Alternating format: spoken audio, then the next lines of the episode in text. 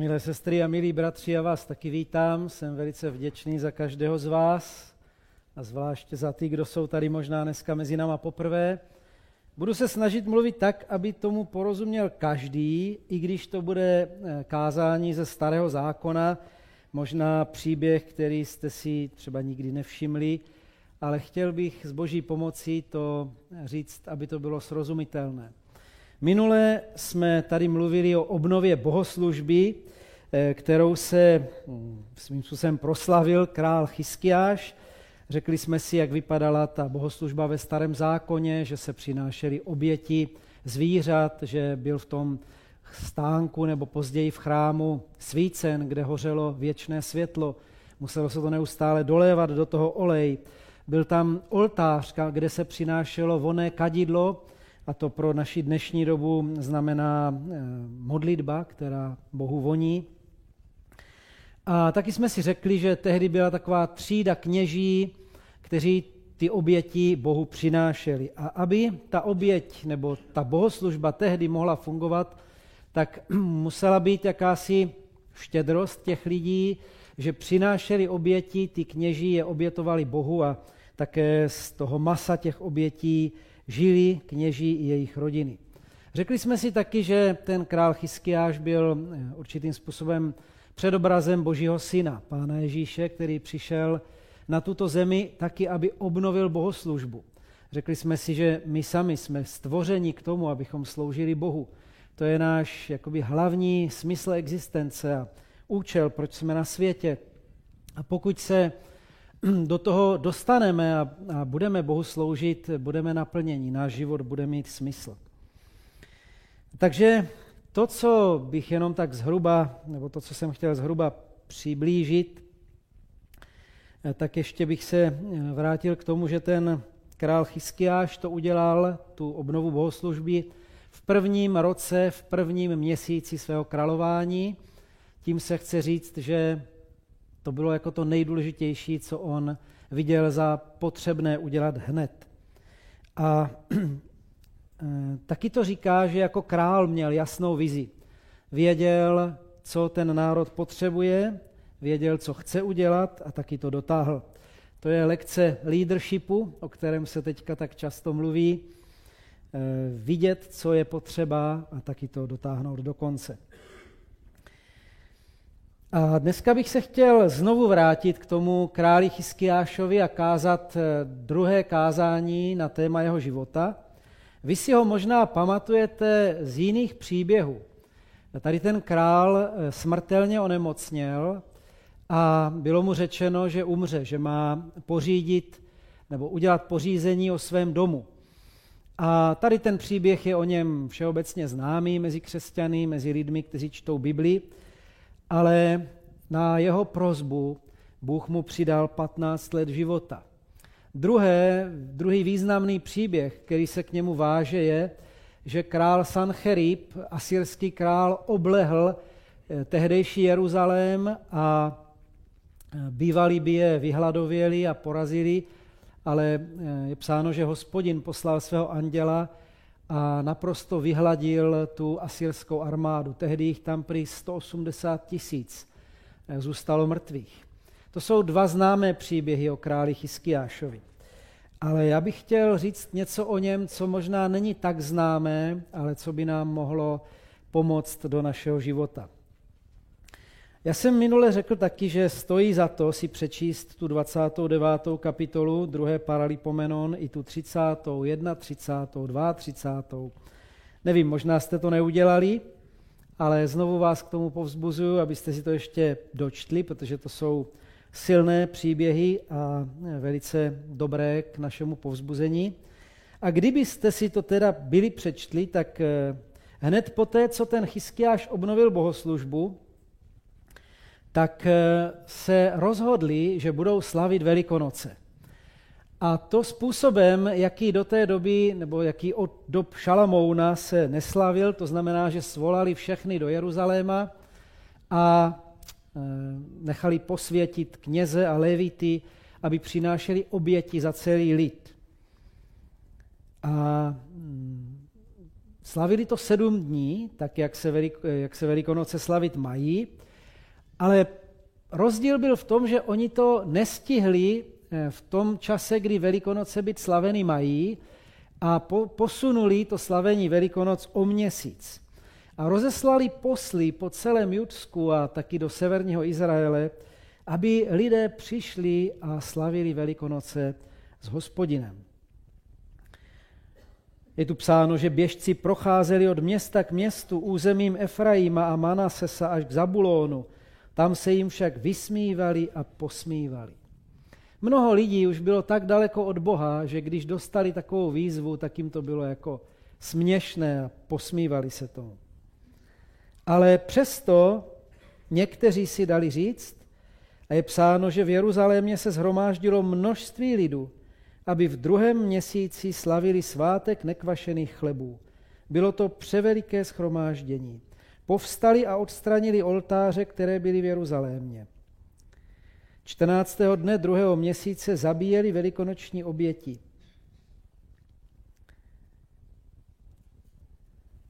Čili slavili ten svátek tak, jak je ve starém zákoně předepsáno a už se dostávám k tomu, co tedy chci říct. Když to těch sedm dní doslavili, tak se rozhodli, že budou slavit ještě jedenkrát sedm dní.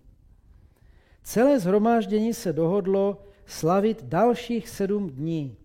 A tak slavili svátek dalších sedm dní. Judský král Chyskiáš totiž daroval zhromáždění tisíc bíčků a sedm tisíc ovcí. Knížata darovala zhromáždění tisíc bíčků a deset tisíc ovcí. Kněží se posvětili ve velikém množství. Ti lidé eh, tehdy s těmi obětmi měli spojené také hody. Pro ně vlastně obětovat hospodinu znamenalo, že se jako rodina sešli nebo jako, jako přátelé. A když obětovali, tak oni měli z masa těch obětí hostinu. A tak když slavili ten svátek nekvašených chlebů, tak to byl pro celý ten národ vlastně sedm dní hostiny. A to slovo totiž, judský král Chyskiáš totiž daroval tisíc bíčků a sedm tisíc ovcí, to znamená, že díky tomu jeho velkoryské, velkorysému daru se oni mohli vlastně eh, rozhodnout ještě jedenkrát sedm dní slavit. Výsledkem toho všeho bylo, když to všechno skončilo, všichni Izraelci, kteří se tam nacházeli, vyšli do judských měst a roztřískali posvátné sloupy, pokáceli posvátné kůly, strhli návrší a oltáře po celém území Judy, Benjamína, Efraima a Manasesa. Úplně je zničili. Chci tím říct, že ten král nejenom, že obnovil bohoslužbu v Izraeli, ale on, jemu na tom tak záleželo, že ze svého dal veliké, veliké, veliké dary. Já nevím, kolik tehdy byl majetek krále, ale dát tisíc bíčků a sedm tisíc ovcí, to je pro mě nepředstavitelné stádo. Já jsem to nikdy ve svém životě neviděl. Viděl jsem kravíny, kde bylo možná stovky krav, ale tisíc, to jsem nikdy neviděl pohromadě. A tohle ten král dal. Možná to byla polovina jeho majetku, já nevím. Ale rozhodně to bylo prostě něco velkorysého. A čteme, že když on dal tady těch tisíc bíčků a sedm tisíc ovcí, tak i knížata darovali lidu na tu hostinu tisíc bíčků a deset tisíc ovcí. A to nám říká jeden princip, že když ten, kdo stojí v autoritě, v tom Chyskiášově případě to byl král, když projeví štědrost, tak se to někde odrazí. Lidé si to všimnou a většinou je to taky natchne. Knížata by to byli asi nedali, kdyby ten král jim nešel příkladem. Ale díky tomu, že on dal ze svého tak, tak ohromující dar, tak i i pro ta knížata to byl příklad. A přidali se. A stalo se v té 31. kapitole od verše druhého, Chyskiáš ustanovil oddíly kněží a lévíců podle jejich oddílů, každého podle jeho služby, kněze i lévíce, pro zápalné i pokojné oběti, aby sloužili, vzdávali díky a chválili v branách hospodinova tábora. Určil též králův podíl z jeho majetku pro zápalné oběti. Pro zápalné oběti raní a večerní, zápalné oběti pro soboty, novoluní a svátky, jak je psáno v hospodinově zákoně. Toto už je jiný příběh. Ty velikonoce skončily a ten král jako, jako člověk, který měl uh, vizi, jak jsem říkal, byl to vůdce toho národa, tak on chtěl, aby ta bohoslužba byla, jak se říká, trvale udržitelná. To neznamená, že když Bohu přineseme jednou nějakou velikou chválu, že to je už všechno, co můžeme udělat. Chvála Bohu nebo služba Bohu by měla být něco, co je konstantní, trvalé v našem životě. A ten král si uvědomoval, že aby bohoslužba mohla v jeho království neustále fungovat, tak musí ti kněží z něčeho žít. Musí z, z něčeho mít, přinášet ty oběti, protože kněží ty oběti nedávali ze svého. Oni to jenom přinášeli na oltář, oni to obětovali, ale to přinášel někdo jiný. A ten král chtěl, aby bohoslužba v, v judském království byla trvale udržitelná. To znamená, on tomu stanovil řád. On proto udělal systém, jak to udělat, aby každý den, ráno i večer, se v chrámu přinášeli pro hospodina oběti. Jak to udělat, aby o svátcích a novoluních, to byly zvláštní příležitosti, aby se přinášely oběti. A znovu ten král udělal to, že on šel příkladem. První, co udělal, že určil podíl ze svého. Jak tady čteme, určil též králův podíl z jeho majetku pro zápalné oběti. A v tom, když jsem tohle v srpnu četl, tak v tom se mi jako rozsvítilo a viděl jsem, že ten král Chyskiáš má mnoho co říct nám. On začal tím, že se rozhodl prvně u sebe. On jako král to mohl udělat tak, jak to dělají všichni králové. Rozepíše eh, daně a je to. A může si tam přidat taky nějakou daň pro sebe, aby i jemu z toho něco káplo. On to udělal úplně jinak. On napřed dal ze svého a potom je tu psáno, přikázal lidu, obyvatelům Jeruzaléma, aby dávali podíly kněžím a levitům aby se posílnili v hospodinovi zákoně. Když se ten příkaz rozšířil, synové Izraele přinášeli velké množství prvotin obilí, nového vína, oleje, medu a vší úrody pole. A také přinesli velký desátek ze všeho. Synové Izraele a Judy, kteří bydleli v judských městech, také přinášeli desátek ze skotu a bravu a desátek ze svatých věcí posvěcených hospodinu jejich bohu a dávali to na velké hromady. Ve třetím měsíci začali hromady zakládat a v sedmém měsíci to dokončili. Když přišli Chyskiáš a knížata a uviděli ty hromady, dobrořečili hospodinu a jeho lidu Izraeli. Znovu se tady opakuje ten stejný model. Král šel příkladem, napřed určil sám sobě, co on dá, a potom dal pokyn lidem. A odezva byla obrovská. Ti lidé toho snesli tolik, čtyři měsíce snášeli ty svoje e, úrody pole, tak jak my jsme tady měli před 14 dny to díku vzdání za úrodu, tak oni měli tehdy v Izraeli zvyk, že desátek z obilí, oleje, e, vína, ze všeho prostě přinášeli do chrámu a lidé byli tím královým příkladem prostě povzbuzení. A já si ani nejsem vědom, nebo není to tam napsáno, jestli ten králův e, příklad byl všem zřejmý, jestli to ti lidé vůbec věděli, ale víte, věřím v hloubce srdce tomu, že e, štědrost se nemusí ukazovat na odiv. A přesto má dopad. Pán Ježíš řekl, když ty dáváš, ať tvoje levice neví, co činí pravice. Ale tvůj otec, který vidí v skrytě, ti odplatí zjevně. To znamená, eh, to, co my prokazujeme, ať štědrost nebo naopak lakomství, to má dopad, ať to lidé vidí nebo nevidí.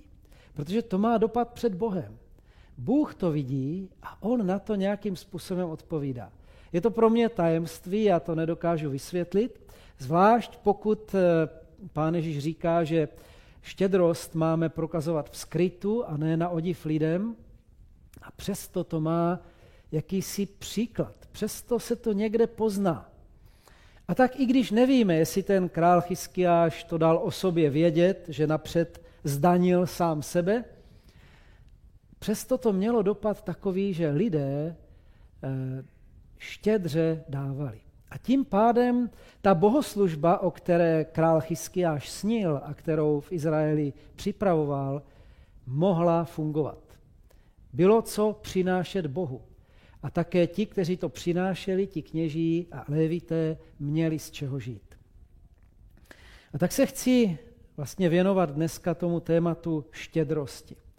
Ten král projevil štědrost. On chtěl, aby bohoslužba v Izraeli fungovala, ale sám šel příkladem ve štědrosti. A tak, jak jsme řekli už minulý týden, že ten Chyskiáš byl eh, v mnohem podobný Pánu Ježíši Kristu, tak bych chtěl i teď vám jako připomenout štědrost Kristovu. Pán Ježíš neměl nic. Čteme v eh, evangelích, že ženy, které chodili s ním a s jeho učedníky, že ho podporovali ze svého majetku. To byly ženy, hm, eh, některé teda bohatých mužů. Takže když to tak vezmeme, pán Ježíš neměl nic. Když potřeboval oslíka, aby na něm věl do Jeruzaléma, musel si ho vypůjčit. Když potřeboval e, peníz k zaplacení chrámové daně, tak poslal Petra, aby chytil rybu, že v jejich ústech ten peníz najde. A přesto tento člověk, který neměl nic, tak když on něco dával, tak to dával v překypující štědrosti. Vemme jeho první zázrak, když byl v káně galilejské a na svatbě, kde byl pozván, došlo víno. Tak on řekl, tam byly nějaké ty nádoby, ty štoudve, jak se v kraličtině říká, pro židovské očišťování. Řekl, naplňte ty nádoby vodou. A on je proměnil ve víno. E, když se dočtete v komentářích, tak to bylo 500 litrů v těch nádobách. To se nedalo vypít.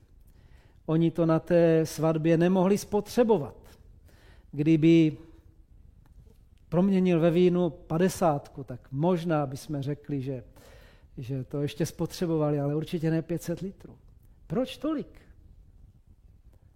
Když eh, byly hladové zástupy a měli jenom eh, pět chlebů a dvě rybičky, tak eh, pán Ježíš děkoval, lámal, učedníci to rozdávali zástupům a nasytilo se pět tisíc mužů, kromě žen a dětí, a ještě zůstalo 12 plných košů nalámaných zbytků.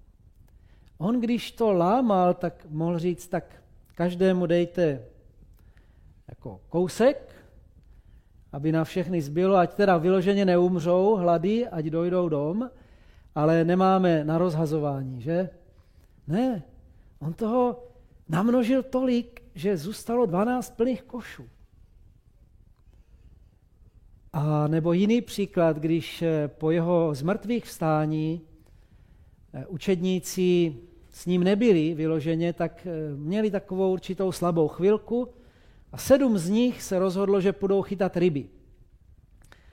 Byl tam Petr a Jan a Natanael a Tomáš a další.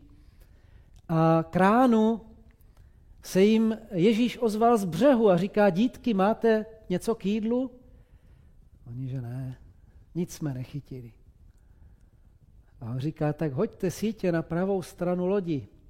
Tak oni to udělali a víte, kolik chytili? Tam je 153 velkých ryb. Přitom je psáno, že pán Ježíš už na břehu měl oheň a na něm byla ryba. A když teda by snědli k snídaní těch 153 ryb, tak by musel, pán Ježíš byl osmý, tak skoro 20 velkých ryb by musel každý z nich snít. To nemohli sněst. Proč tolik? On, když prostě něco dělal, on to dělal štědře. A to je prostě vlastnost, kterou má Bůh. On, když něco dělá, tak dělá štědře. Mě fascinuje, eh, i když slyšeli jste ve škole, já jsem to už tady v kázání, myslím, dvakrát říkal, když jsme se učili o koloběhu vody v přírodě. Eh, představte si, jaké to je chodit s konvičkou a zalívat zahradu. Kolik to je práce. A Bůh nechá rotovat nad touto planetou miliony a miliony tun vody a nechává zavlažovat většinu území, kromě pouští, tak všude tam prší. A prší tolik, že na většině území se dá žít a dá se tam pěstovat obilí a řepa a všechno možné. Bůh štědře dává. Pán Ježíš to řekl, eh, že Bůh je dobrý k, i k nevděčným a zlým, že dává déšť na spravedlivé i nespravedlivé. A, a je o něm psáno, že sytí krkavce a obléká polní trávu a dává lilím takové šaty, že ani Šalamoun je neměl ve, v celé své nádheře. Bůh je štědrý Bůh a dává štědrým způsobem. A co nám to říká jako božím dětem? Jako těm, kteří jsme se znovu narodili, kteří jsme přijali eh, boží charakter. Co myslíte, co nám to říká? Amen.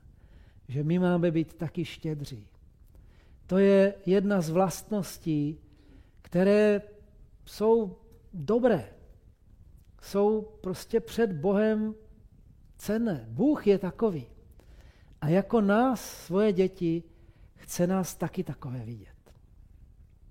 Není to pro nás lidi jednoduché, protože, jak jsme si minule řekli, v nás je ten starý Achas, ten starý král, který se snaží spíš od Boha něco vydrancovat, ale Pán Ježíš, když jsme se znovu narodili, dal do nás nového člověka, toho Chyskiáše, toho nového krále.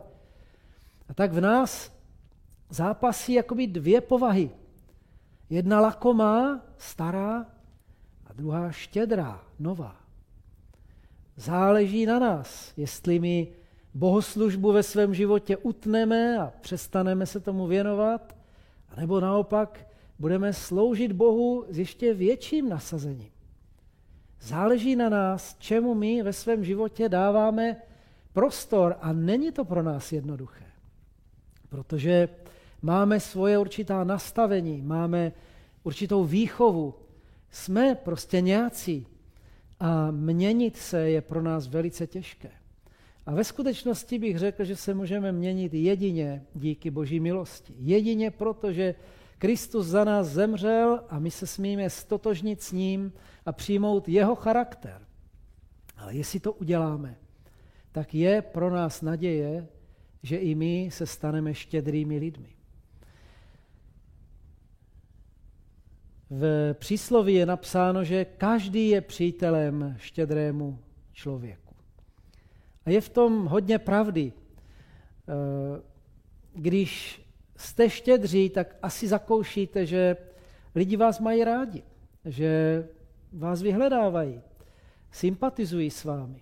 Štědrost je dobrá vlastnost taky vůči lidem, nejenom vůči Bohu.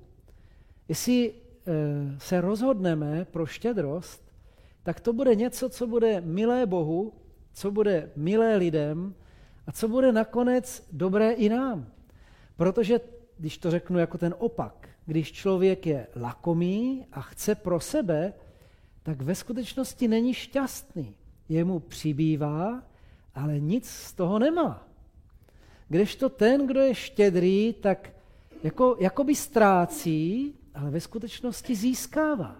je mnohem šťastnější. Nelpí na věcech, je prostě přejný.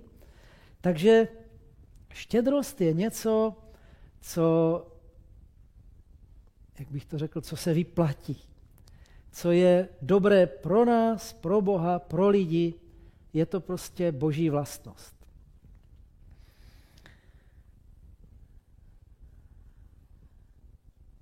A ještě jednu věc bych asi měl zmínit, která je taky na tom Chyskiášovi dobře vidět. Když bychom si otočili až do kapitoly 32, do verše 27, tak se dozvíme, že Chyskiáš měl velmi mnoho bohatství a slávy.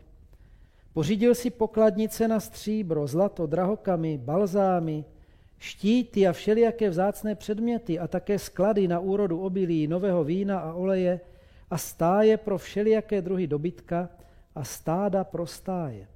Pořídil si také města a mnoho stát, bravu a skotu, protože Bůh mu dal velmi mnoho majetku.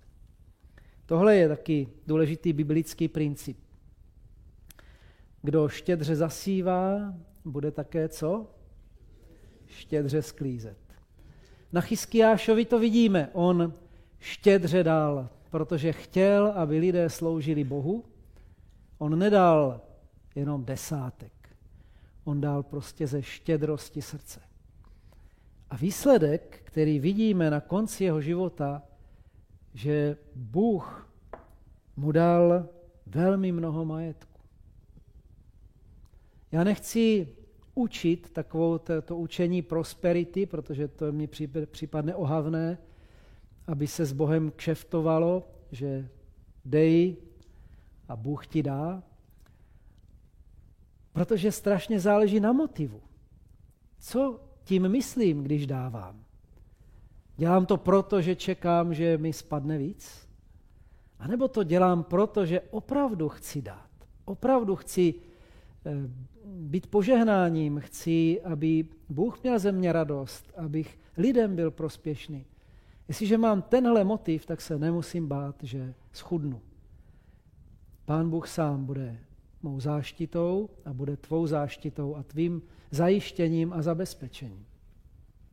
A také bych chtěl říct, že štědrost nemusí se měřit v penězích nebo v majetku. Štědrost je prostě přejné srdce. A dneska, když je obecně řečeno všeho dost, tak lidé mnohem víc potřebují něco jiného než peníze. Máme potravinovou sbírku, která pomáhá těm nejchudším. A díky Bohu za to, že se jim můžou donést prostě, že, se, že, že dostanou něco k jídlu. Ale většina lidí nepotřebuje šaty a jídlo. Potřebují blízkého člověka, potřebují, aby je někdo měl rád. Potřebují, aby s nima někdo trávil čas. Potřebují, aby se za ně někdo pomodlil, aby jim někdo zavolal, aby je někdo povzbudil. To je dneska větší potřeba lidí, než potřeba jídla a potřeba peněz. A já vím, že čas je možná pro nás dneska ještě vzácnější než peníze. Eh, dneska jsem to slyšel, že, že lidé v důchodu, že jim utíká čas mnohem rychleji a nemají čas. Eh, ti, kdo jsou v práci, tak jsou honění od výkonu k výkonu a nemají čas. Studenti a žáci nemají čas, protože mají toho hodně do školy. Možná, že dnes, dnešní valutou, která má největší hodnotu, je čas. Ale i v čase můžeme být štědří. I v pozornosti vůči druhým a v lásce můžeme být štědří. Nemusí se to měřit korunama, ale může se to měřit něčím jiným. A já bych si moc přál, aby náš sbor, aby my, bratři a sestry, kteří jsme poznali Pána Ježíše a chceme žít pro něho a s ním, abychom měli štědrá srdce. Přál bych si to při sobě a přál bych si to při každém z nás, protože je to něco, čím by Bůh byl oslavený. Něco, co by pomohlo, aby bohoslužba v našem sboru a bohoslužba v našich životech byla trvale udržitelná. Aby to nebyl jenom výkyv, že jsem o tom minule kázal, tak se teď nasadíme do toho, abychom se víc modlili a víc si četli Biblii a víc chodili na skupinku nebo něco takového. Ale štědré srdce podporuje bohoslužbu, která bude stálá, která bude věčná. Tak víc už k tomu nemám co dodat. Myslím si, že jsem vám řekl to, co jsem chtěl. Věřím, že jste to pochopili. A věřím, že i když tu někdo je, kdo není věřící a nedal svůj život Pánu Ježíši, přesto pro něho může být tato lekce užitečná. Že štědrost se v životě víc vyplatí než opak štědrosti. Ale chtěl bych mluvit i k vám, kteří jste věřící, kteří jste přijali Pána Ježíše a možná s tím bojujete a možná víte, že se vám nedává lehce. Ale povzbuzuju vás, učte se to. Pán Bůh řekl jako příkaz, abychom dávali desátek. Ale i ten desátek můžeme dávat s dvojím postojem. Buď, že musím a strašně se mi nechce, anebo, že to smím udělat z radosti. A přál bych nám, abychom i bohoslužbu, boží dílo, podporovali s radostným srdcem. Ne jakože z těžké povinnosti, že mě něco bude strašně chybět. A ještě bych chtěl oslovit všechny z vás, kteří jste vedoucí skupinek, nebo služeb, nebo zborů, nebo stanic, nebo čehokoliv. Chtěl bych oslovit vás, kteří jste rodiče, otcové rodin, nebo maminky děti. Vaše štědrost, váš příklad, ať chcete nebo nechcete, se bude promítat do těch, které vedete, do vašich dětí, do vašich skupinek, do vašich služeb. A právě proto je pro lidi, kteří jsou v autoritě, ještě daleko důležitější než pro jiné, abychom měli štědré srdce. Protože Bůh to vidí. On je ten, který vidí v skrytu a jestli při nás uvidí, že štědře dáváme z radosti, tak on nám štědře odplatí. Pane můj, posilni nás v tom, prosím, každého, kdo jsme na tomto místě. Pomoz, aby nám štědrost nebyla vzdálená, ale blízká. Pomoz, pane, našemu srdci, abychom se to učili abychom mohli být lidma, kteří se ti líbí, kteří jsou podobní jako ty. Amen.